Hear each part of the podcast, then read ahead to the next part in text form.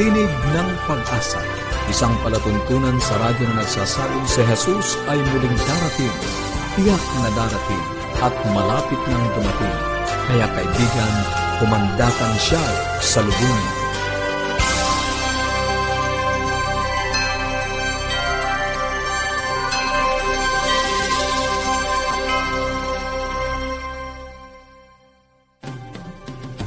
Maligaya at puno ng pag-asang pakikinig muli mga kaibigan. Kami po ang inyong mga lingkod, Pastor Ner Caranza. At Melo Ong. Nag-aanyaya na samahan niyo kami dito sa ating palatuntunang Tinig ng Pag-asa sa loob po ng 30 minuto upang ating pag-usapan ang mga bagay na makapagpapabuti ng ating samahan sa ating tahanan at higit sa lahat sa pagtuklas ng pag-asang nagmumula sa salita ng ating Panginoong Diyos. Nais po namin kayong padalhan ng mga aklat at aralin sa Biblia. Kung nais niyo pong makatanggap, makipag-ugnayan lang po kayo sa amin. Ito po ay ilan sa mga uh, aklat na amin pong ipinamimigay. At ito po ang ating mga numero. Makikita niyo rin po yan on screen. Ano po? Sa Globe, 0917-1742-777. At sa Smart, 0968-8536-6 0917. Masusubaybayan nyo rin po ang Tinig ng Pag-asa on Facebook, ang atin pong page forward slash AWR Luzon, Philippines. At pwede rin po kayong mag-iwan doon ng mensahe sa chat section, ano po, or sa comment section. Or, pwede kayong mag-send ng email sa connect at adventist.ph. Para naman po sa mga karagdagang Bible study resources na readily available, maaari niyo pong i-visit ang bibleschools.com forward slash Central Luzon. Meron po tayong mga Bible study guide dito na angkop sa mga bata at meron din pong for adults. Yan, tumawag po kayo o i-text ang inyong kumpletong pangalan at address upang matanggap ninyo ang atin pong bagong aklat na ipinamimigay, Ten Commandments uh, Twice Remove. Sa atin pong pagpapatuloy sa buhay pamilya, makakasama natin ang isang bagong resource person na siya po ang Family Ministries Director ng North Philippine Union Conference of the Seventh-day Adventist Church. Ano po, mamaya ay papakilala siya sa atin ni Melo sa pagtalakay ng isa na namang bagong paksa na magiging kapakipakinabang po sa inyo.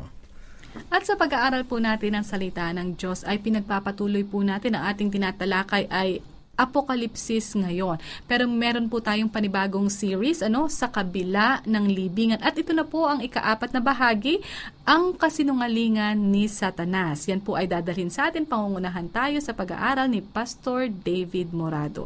Ngayon po ay dadako na tayo sa buhay pamilya. Nabanggit po ni Pastor Nair na meron tayo ngayong bagong makakasama. Asa nakalipas pong linggo ay pinag-usapan natin ang ano nga po naging topic natin? Seven steps to living a productive life. Yes. At siyempre, pinasasalamatan natin si Ma'am Irene Gabin sa mahabang panahon na nakasama natin siya dito sa ating palatuntunan. At umaasa po tayo na tayo ngayon ay mm. nagsisimula or inuutay-utay natin itong mga hakbang na to upang magkaroon tayo ng mas makabuluhan at mas produktibo ano po mm-hmm. na buhay. Ngayon po ay pagtutuunan natin ang tungkol sa relationship. Kasi kung meron man tayong kailangan talagang bigyan ng pansin, mas malapit na pansin, ito ay ang ating mga relasyon. Kaya nga 'di ba sabi, let us invest in relationships. Kasi you know, the relationship we foster will spell or will make life beautiful or ugly. Hindi ba? Doon yun nakasalalay, Pastor eh. So tama, ngayon tama. po, sa ating bagong series, ang ating pag-uusapan ay ideas to invigorate relationship. Wow. Ito po ay mga practical, Pastor Nair, mm-hmm. na ideas upang mas buhayin, mas pasiglahin ang atin pong mga relasyon. Ano mang klaseng relasyon, not necessarily mm-hmm. with mm. just our spouse, our relationship with our spouse, with our children, sa with atin pong mga, oh. yes, mga kaibigan at mga, mga katrabaho. katrabaho. Correct. Mm-hmm. So talaga pong interesting ang atin pong pag-uusapan. At makakasama natin ngayon, nabanggit ni Pastor Nair, si Ma'am Delba Delba de Chavez. Si Ma'am Delba de Chavez po ay butihing may bahay ni Pastor Nelson de Chavez, ang dati pong Executive Secretary ng North Philippine Union Conference. Siya po ay isang ina sa apat na mga grown-up children at lola sa tatlong punong-puno mm-hmm. ng energy na mga batang lalaki. Ano po, all boys yung kanyang apo. Siya ay certified family life educator. Alam niyo, Pastor Nair, si Tita Deng or si Ma'am Delba ay merong malawak na karanasan sa pagiging isang ina, isang asawa, lola, kaibigan at maging isang kamanggagawa. Ano? Ma'am Delba de Chavez or pwede po natin siyang tawaging Tita Deng. Ngayon po ay tunghayan natin ang pre-recorded na talakayan ni Melo at ni Ma'am Deng. Ako'y nagagalak na maging bahagi sa napapanahong programa para sa mga pamilya. At alam po natin, mga kaibigan, na ang Diyos ang nagtatag ng pamilya. At kanyang layunin na ito ay magiging masaya, malusog, maunlad, at banal. Amen. Okay? May apat po na layunin ng Diyos para sa pamilya. Tatandaan po natin yon kasi araw-araw po babalikan ko yan. Baka si uh, Melo ay magbigay din ng quiz kasama yon.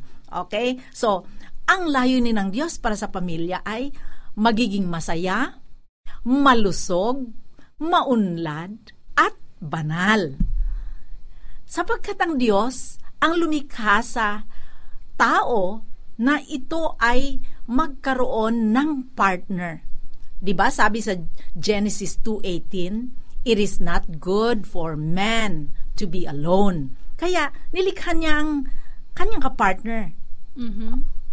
Kaya for relationship talaga. God created man for relationship. Hindi dapat mag-isa.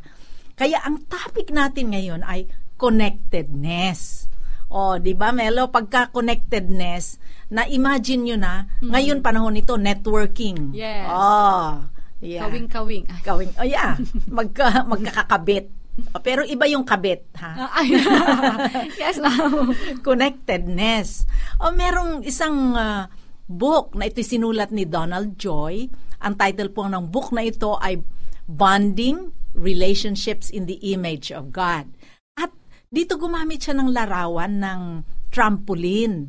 Uh, siguro naman nakita na natin yung trampoline ano kasi sa mga playground, mga bata o ano uh-huh. may mga nagpo-perform yung mga gymnastics, meron silang trampoline. Ang trampoline ginamit ito ni Donald Joy na lara, mag, maging larawan kung gaano kaahalaga ang connection ng mga people sa sa overall health and well-being ng, ng tao. Kasi makikita natin dito ang tawag niya doon ay relational health is like a trampoline in good repair. Bakit? Mm-hmm kasi, kung maganda ang katatayuan ng trampoline, pag lumukso ka, tatalbog ka eh. Ibig sabihin, hindi ka lulusot. Oo, hindi ka ah, babagsak. Pag linuksuhan mm-hmm. mo yon di ba may mat yon tapos may mga spring sa gilid, sa na nakatali sa matibay na mooring o mm-hmm. pinagkakabitan na kahit yan ay bumagsak ka doon, talaga naman ang laro nun talagang luluksuhan mo yon mm-hmm. oh, pero uh, in some relationships, meron tayo yung, uh, sa buhay na ito, meron tayo yung panahong babagsak tayo, ay makikita natin na magbabounce. So, kung healthy o kung maganda yung ating relational trampoline, ay ano po, doon nagmumula yung ating energy. Tapos maliligayahan tayo na gumising tuwing umaga kasi sasabihin natin, ay, marami akong dapat gawin ngayon. At marami akong uh, matatanggap na mga masasayang pangyayari ngayon.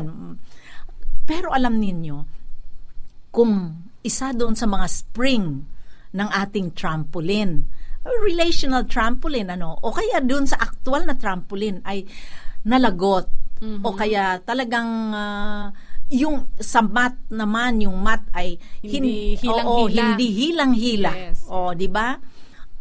Ay pag lumukso ka, walang bounce. Parang mm. kay lulubog ka na lang hindi ka na magbabounce. Ganon din ho sa ating mga relationships. Kung isa doon sa mga humahawak sa mga spring na yon ay hindi mahigpit ang pagkapit, ay di tayo ay babagsak. Pero alam po ninyo yung internal trampoline na yun natin, it's being held by network of people in our lives who are closest to us O, di ba, Melo, kung sino ang close sa iyo? Mm, Siyempre, ma'am, nauuna dyan yung ating mga kasambahaya. Yan, kasambahay. family, di Yes, ba? family. Okay, kaya mahalaga yon. Pero alam niyo, sabi ng mga dalubhasa, Mm-hmm. hindi lang pala pamilya. Kasi siyempre, kung lima lang kayo sa bahay ninyo, ah, sa pamilya ninyo, dililima lang ang spring. Aha. Ay, hindi din ganun katalbog yung tra- uh, relational trampoline natin. Or kaya yung nagbibigay sa atin ng optimal health and well-being. Kailangan natin ang 20 to 30 people sa circle na ito ng close relationships. Maaring ang mga taong ito ay family, Okay. Okay, syempre number one yon. Friends. Mhm. O, di ba meron tayong mga BFF. O, talagang ano. Tapos mga colleagues natin, mga kasama natin sa work, yung mga ganon. At pwede rin yung ating hairdresser.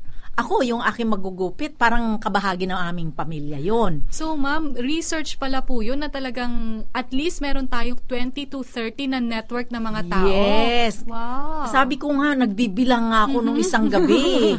ng ah, ano, sabi ko nung rini-review ko ito, sabi ko, ang mahalaga pala dito, ah, hindi naman, sabi ko, baka ito, akala ko lang, close ako, hindi pala. Yeah. ito yon Uh, ito pala yung mga taong ah, halos araw-araw may contact ka sa kanila. Eh ngayon, hindi na mahirap. Kasi may social media. Yes, O, yes. 'di ba? Na may contact tayo sa kanila. Pero hindi yung basta contact na nagpakita ka ng pagkain tapos binati ka, hindi. Dapat yung mga positive. Yung may mga positive. And then, these are the people you could depend on in an emergency. Pag may nangyari sa iyo, ay, it, pag tinawagan mo ito, talagang Ready agad may help. responde. At ikaw din, they can depend on you also. Kaya kaya nung nga naging close eh, nandun sa inner circle ng support mo. Kaya, so kaibigan, pwede ba? Maglista ka rin. Mga kaibigan, puputulin po muna natin dito ang sandali pero ipagpapatuloy po natin ito bukas. Meron po tayong assignment na iniwan sa atin. Ano, ilista po natin yung mga ah, bumubuo ng ating relational trampoline. Sila yung ating parang support system. Ano po? Kasi ah, nabanggit ni Tita Deng na dapat daw at least meron tayong 20 to 30 people. Ano po? So, mag-isa-isa tayo, ano, Pastor Ner. Tingnan natin kung makakabuo tayo ng network ng taong ito. Kasi bukas po, pag-uusapan natin, talking about network, pag-uusapan natin ang connectedness. Anong ibig sabihin itong um, being connected? Again, ang ating pong pinag-uusapan for this series ay ideas to invigorate, payayabungin, palalaguin natin ang ating mga relationships. Ngayon po ay dadako na tayo sa ating pag-aaral ng salita ng ating Panginoong Diyos sa pangunguna ni Pastor David ah, Morado sa paksang Ang Kasinungalingan ni Satanas. Pastor Dave? Magandang araw pong muli sa inyong lahat mga kaibigan, tagapanood. Sa araw na ito, magpapatuloy tayo sa ating serye ng pag-aaral sa kabila ng libingan. Ang ating pong tatalakayin ngayong araw na ito ay may pinamagatang kasinungalingan ni Satanas. At ito po ay pag-aaral na ang basihan po natin mga kaibigan ay walang iba kundi ang banal na kasulatan. Alam ninyo ang kalagayan ng patay sinasabi sa atin sa bagong tipan at sa lumang tipan ay nagtuturo na ang mga patay ay natutulog sa libingan. Wala silang kamalayan sa ating mga nakaraang pag-aaral. Wala man lang silang saloobin o anumang uri ng pag-iisip. Kasi sila'y patay, babalik sila sa alabok at sinapaliwanag sa atin na ang hininga ng buhay na galing sa Panginoon ay babalik. Kaya yung kakaibang turo na sinasabi ng karamihan na kapag ang isang tao ay namatay, kung siya ay mabuti, diretso siya sa langit, kung siya ay masama, ay diretso siya sa impyerno, at kung mabuti at kaunting mabuti, maunting masama ay sa purgatorio. Wala pong tinuturo sa atin na aral na ganon, mga kaibigan. Nais nating ipaalala na ang katotohanan ay matatagpuan lamang sa salita ng Diyos. Yun lamang po ang basihan sapagkat ang final authority na pwede magsabi ng katotohanan ay ang salita ng Panginoon at ito po ang sinasabing banal na kasulatan. Noon tayo po ay mga bata pa, nakakarinig tayo na ang mga namatay ay bumabalik at sila ay dumadalaw. Pero sinasabi nga natin sa ating pag-aaral, walang idea na sinasabi ganyan sa banal na kasulatan. At sa ang mga ideyang yan na sa kamatayan ay nagpapatuloy at ang sabi ay hindi namamatay, yan po ay turo ni Satanas mula nung panahon ng paglalang ng dinaya ang una nating mga magulang, si Adan at si Eva. Nang sila'y kumain ng bunga ng puno na ipinagbabawal ng Panginoon, at andaan natin ang tukso ni Satanas, hindi kayo mamamatay. Hindi ka talaga mamamatay. Kaya iniisip ng dalawa, natukso sila, walang kamatayan. Pero ang naging bunga ng kanilang pagsuway, sila'y namatay. At ang aral na ito hanggang sa ating kapanahunan ay inilalagay sa isipan na ang kamatayan ng kaluluwa, itong ating buong pagkatao, hindi talaga namamatay. Kaya ating pong pag-aaralan kung totoo ba talagang hindi tayo mamamatay. Pero sinasabi ito'y pandaraya ni Satanas. At tandaan natin, si Satanas ay meron siyang kapangyarihan, dayain ang maraming mga tao. At hindi siya nag-iisa sa pandaraya. Tandaan natin, nung siya ay inihulog dito sa lupa, kasama niya yung one-third ng angel. Yan po ay nasa banal na kasulatan din. Pero hindi natin tatalakayin yan. Ang patutunayan natin sa maraming ideya ng mga Kristiyano noon, may sinaunang filosofiya sa Griego, si Plato, na namatay siya ng tatlong daan bago si Kristo ay nag-conclude siya na ang tao daw, ang likas ng tao ay binubuo ng dalawang bahagi. Ang sabi niya, isang di nabubulok na kaluluwa at yung marangal na bahagi ng isang tao at yung katawan na siyang bilangguan. Yun yung turo ni Plato na hiwalay sa sinasabi ng banal na kasulatan. At ang sabi rito, itong itinurong ito ni Plato na ang kamatayan ay nagpapalaya lamang sa kaluluwa mula sa katawang nabubulok. Ito ay marami ang naniwala.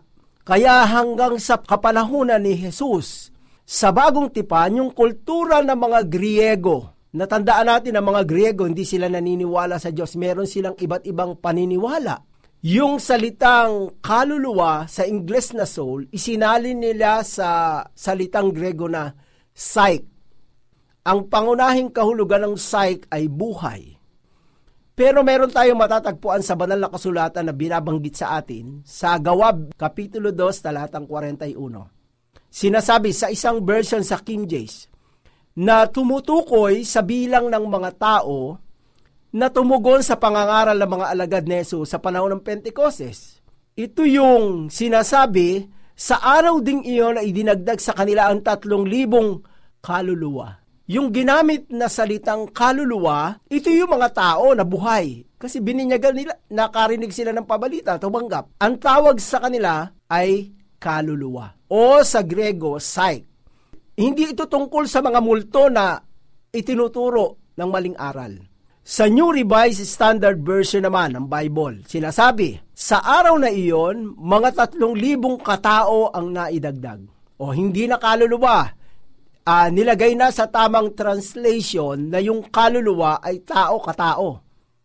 So, sa talatang ito, yung psych o pag-iisip ay ginagamit ito na salitang pareho na mula sa Hebreong salita na Nefes, sa lumang tipan, na nakita natin na ang katawan at hininga ng buhay ay kombinasyon ng isang kaluluwang may buhay. Kaya sa mga Hudyo na iintindihan nila yung salitang psyche na sinasabihan sila isinulat doon sa gawa. Ang kaluluwa ay unti-unting tinatanggap na idinagdag ito sa isipan ng mga tao sapagkat ito ay itinuro ni Plato. Siya yung sinasabing uh, may dalawang komposisyon ng tao, yung kaluluwa at yung lupang nabubulok, yung katawang lupa. Kaya ito po ay isang hindi tiyak na turo. Walang basihang katotohanan. Yan po ang ginawa ni Satanas na sinasabing hindi kayo mamamatay. At yun yung kasinungalingan ng Diablo na si Satanas mula pa doon sa halamanan ng Eden. At karamihan ng mga tao, pinaniniwala ito hanggat sa saling-salin lahi maging mga Kristiyano natin ngayon. Ngunit ito po ay hindi tinuturo ng Biblia. Hindi, hindi kailanman. Malinaw na sinasabi ng Biblia na kung tayo mapapahamak, kung wala tayong Kristo sa John 3.16, ay wala tayong buhay na walang hanggan. Ang sa Biblia, gumamit ng salitang kaluluwa ng almost 1,600 na ulit o beses. Wala kailanman sa pagkakataon na tinatawag na yung kaluluwa ay walang kamatayan. Lahat po na binabanggit na kaluluwa ay namamatay. Ibig sabihin yan yung may buhay, yun yung may komposisyon ng alabok at ng hininga ng buhay. Kaya makikita natin sa Biblia na ang tao ay mortal. Pag sinabing mortal, namamatay. At dapat tayong tumanggap na ang wala lamang kamatayan ay kay si Kristo. Wala siyang kamatayan. Namatay lang siya nung siya'y nagkatawang tao para maranasan ng kamatayan. Pero tayo po na mga tao ay mortal. At tandaan natin, merong nakalagay sa banal na kasulatan na kasaysayan, nung ang Panginoon ay nakapako doon sa krus, meron siyang kasamang nakapako, yung dalawang magnanakaw. Yung isang magnanakaw ay naniwala siya sa Panginoon doon sa krus. Kaya ang sabi niya, maaari mo ba, ang sabi ng magnanakaw doon sa krus, sa, sa ating Panginoon Jesus, na maaari bang alalahanin mo ako? Kasi napagtanto niya na si Jesus ay walang kasalanan at naniniwala siyang siya ang Mesiyas na nagligtas sa mga tao. Ano ang sabi ng magnanakaw sa panahong iyon? Jesus, sabi sa Lucas 23, 42 at 43. Doon po yan nakatala. Jesus, alalahanin mo ko pagdating mo sa iyong kaharian. At sumagot naman si Jesus, sinasabi ko sa iyo, totoo, ngayon ay ikaw ay makakasama ko sa paraiso. Ang sabi ng Panginoon, sinasabi ko sa iyo ang totoo ngayon. Ikaw ay makakasama ko sa paraiso. Yung ibang bumabasa nito, sinasabi nila na sa panahon na yon ay isinama ni Jesus yung magnanakaw na yon doon sa langit. Kasi pare-pareho silang namatay, di ba? Pero kung ating pong pag-aaralan ng ma- maigi itong sinasabing mga talata, meron po ritong maling interpretasyon. Yung sinasabing ngayon, makakasama mo ako sa paraiso, yun po ay may koma. Ang ibig sabihin, pagkatapos nung ngayon, ah, ang sabi rito, sinasabi, sinasabi ko sa iyo ang totoo ngayon. Yun, ang sinasabi, ikaw ay makakasama ko sa paraiso. Hindi sinasabing sa oras na yon kasi kung ating pag-aaralan, si Jesus ay namatay at siya ay inilibing at sa kasaysayan ay hindi pa siya dumiretsyong pumunta sa langit. Bakit? Kasi si Jesus ay tumigil pa rito sa lupa pagkabuhay na maguloy after three days. Di ba, namatay siya ng linggo, linggo na buhay siya, nagpakita pa siya sa mga alagad at kay Maria. Kaya hindi pwedeng sabihin natin nakasama niya na yung magnanakaw. Ay sabi rito, paano natin malalaman? Una, si Jesus mismo hindi nagpunta sa langit sa araw na iyon. Sa kanyang pagkabuhay na maguli, sabi linggo, sinalubong siya ni Maria sa tabi ng libingan. At ang sabi ni Maria, wa, sabi niya kay Maria, wag mo akong hawakan sapagkat hindi pa ako nakakabalik sa Ama. Kaya, hindi natin pwedeng sabihin na yung magnanakaw nakasama agad ng Panginoon doon sa paraiso. Kundi sinasabi ay hindi pa siya nakarating, nandun pa rin siya sa libingan. At sinasabi sa ating pag-aaral na doon sa paraiso ay yun ay mangyayari pa sa darating na panahon. Ano ang sabi sa Apokalipsis 2.7? Sa nagtatagumpay, bibigyan ko ng karapatang kumain mula sa puno ng buhay na nasa paraiso ng Diyos. Nasaan ang puno ng buhay? Nandoon sa bagong langit at bagong lupa. Ay kailan yon? Yun ay sa pagdating pa ng Panginoon. Sa Apokalipsis 22.1 sinasabi rin, Pagkatapos ay pinakita sa akin ng anghel ang ilog ng tubig ng buhay na dumadaloy mula sa trono ng Diyos at ng kordero sa magkabilang panig ng ilog at ang puno ng buhay.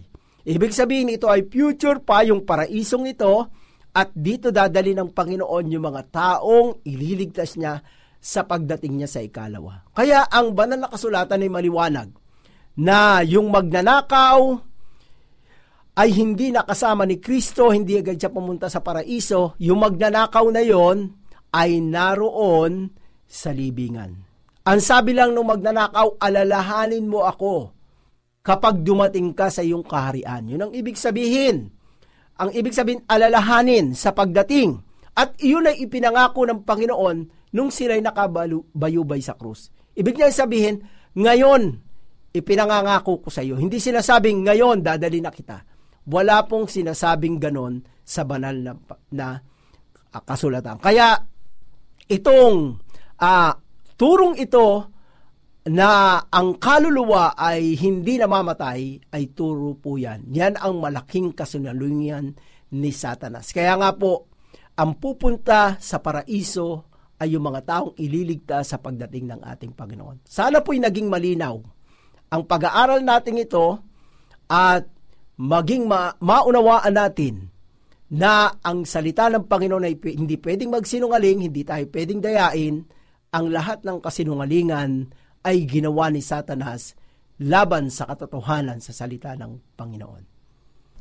Isa na namang mahalagang katotohanan ng ating natuklasan ngayon, Melo, ano? At mga kaibigan, ang paniniwala na ang tao ay hindi namamatay ay paniniwalang itinuro ni Satanas doon sa halamanan ng Eden. Pangalawa, sang ayon sa pag-aaral natin ngayon sa Biblia, ang kaluluwa ay ang tao mismo at ito ay mm-hmm. namamatay. Ano, walang bahagi ng tao na sa kanyang kamatayan ay nagpapatuloy na umiral o mabuhay. Yes. At pangatlo, maging ang anak ng Diyos nang siya ay nagkatawang tao at naranasan ang kamatayan sa krus ay hindi kaagad dumiretso sa langit. Nanatili pa siya sa libingan ng tatlong araw at nakasama ng mga alagad sa apat na pong mga araw bago siya tuluyang umakyat sa langit. At kagaya ng kanyang karanasan, kung tayo ay mananampalataya sa Kanya at sa Kanyang mga salita, kahit tayo ay mamatay, muli tayong bubuhayin sa kanyang pagbabalik. Yun ang dakilang pag-asa ng mga mananampalataya. Melo. Amen. Mga kaibigan, kung kayo po ay may mga katanungan o nagnanais po kayo ng mas malalim na pagsiyasat ng banal na kasulatan, makipag-ugnayan lang po kayo sa amin. Huwag po kayong mag-atubili. Maaari po kayong tumawag or mag-text. Ito pong ating mga numero. Sa Globe, 0917-1742-777. At sa Smart, 0968 0917-8536-607. Umaasa po kami na kayo ay makikipag-ugnayan sa amin at sa atin pong pansamantalang paghiwa-hiwalay, baunin natin ang salita ng ating Panginoong Diyos sa Apokalipsis, Kabanatang 22, Talatang 20, ang nagpapatutuo sa mga bagay na ito ay nagsasabi, Oo, darating ako at habang inaantay natin ang kanyang pagdating, panghawakan natin ang kanyang mga salita sa Isaiah 59.1. Narito ang kamay ng Panginoon na hindi maikli na di makapagliligtas, ni hindi mahina ang kanyang pandinig na ito'y hindi makaririnig. Maraming salamat po.